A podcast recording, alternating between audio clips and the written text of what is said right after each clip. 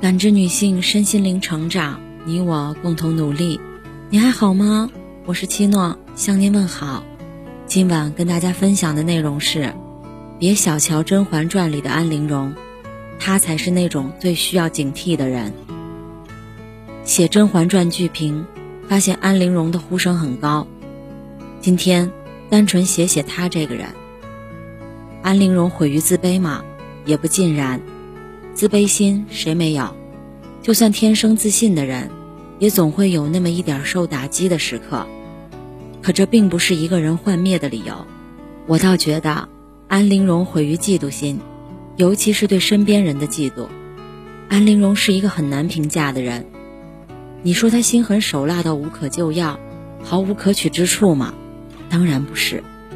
她帮过甄嬛，也有过真心的时刻。我一直记得，他进宫前住在甄嬛家里那个场景。听到方若姑姑说，宫中妃嫔有等级之分，嫔以上可以居主位，主一宫之事，贵人常在，答应可以要多少有多少时，一脸调皮地说：“那我就是最末的答应了。我只听说外头有九品芝麻官，原来宫里还有九品芝麻小主。”很有意思的是，当初他说这话的时候，并无任何酸气，反倒是甄嬛怕他不自在，还意味深长地投去了一个关怀的目光。但安陵容则是在说完这句话之后，和流珠浣碧一起笑了起来，觉得方若姑姑讲的这些事情甚是有趣，与甄嬛一开始就对后宫生活有戒备心不一样。进宫前的安陵容虽有自卑心。但更存留天真，他对后宫生活主要还是好奇和期待，还有一点小兴奋，觉得自己的新天地马上就要开始了，甚至他还建立起一点自信，认为自己一个县令之女，居然能过五关斩六将，在选秀中击败那么多出身远高于自己的女子，拔得头筹，自然也是有点实力和时运的。一开始的安陵容。是一个摩拳擦掌、等待绽放光芒的人，所以，即使被封为最末的答应，他也觉得无所谓。因为深信，进了宫，随时有机会重新洗牌。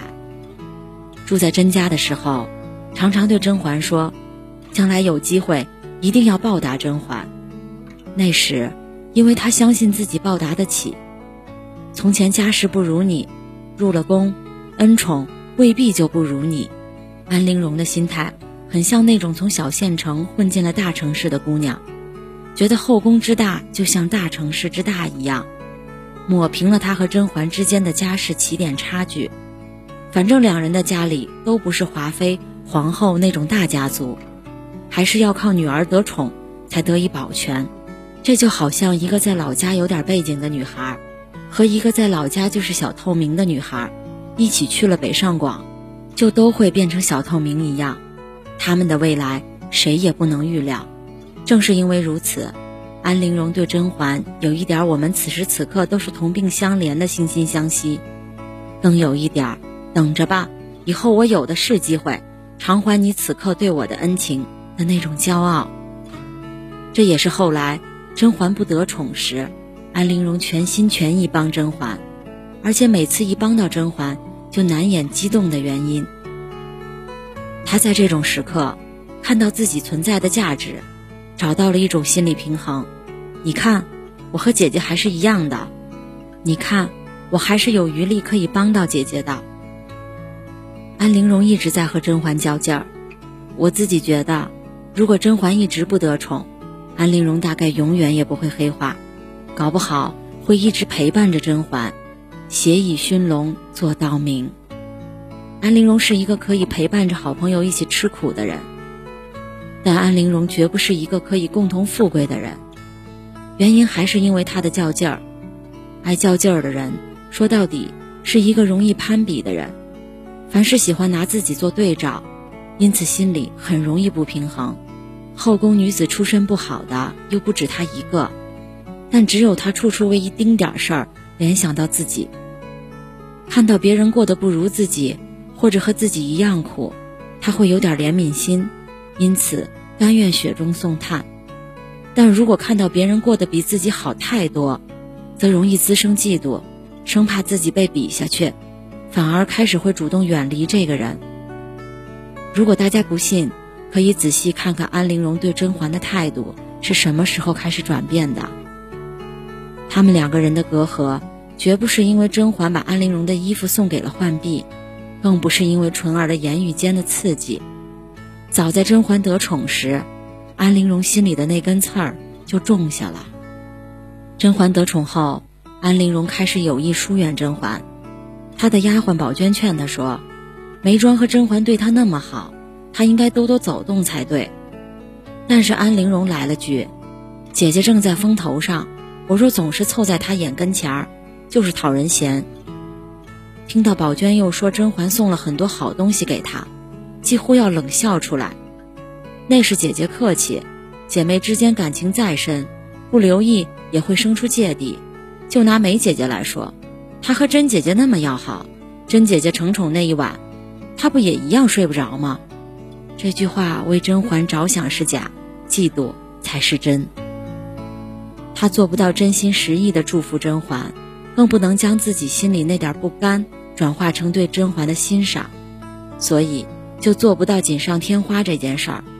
认为自己和甄嬛交好，那是给甄嬛镶边儿。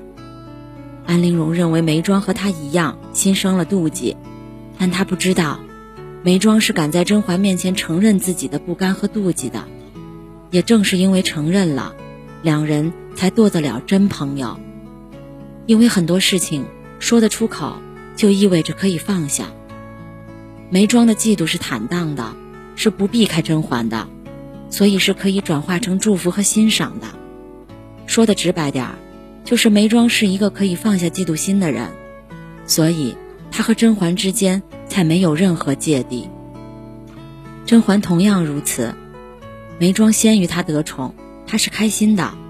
后来温实初一心一意为眉庄，甄嬛更是从心底里祝福他们。因为放得下对好朋友的嫉妒，所以甄嬛和眉庄之间。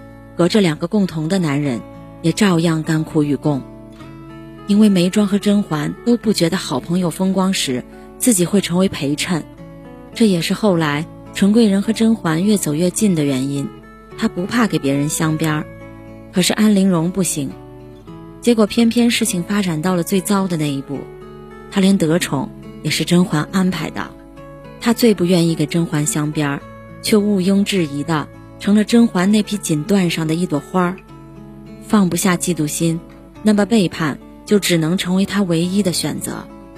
只有和甄嬛闹翻了，他才能让众人明白，他安陵容就是安陵容本身，不是甄嬛衣服上的那道边儿。所以他宁可选择皇后。为什么安陵容不和皇后较劲儿呢？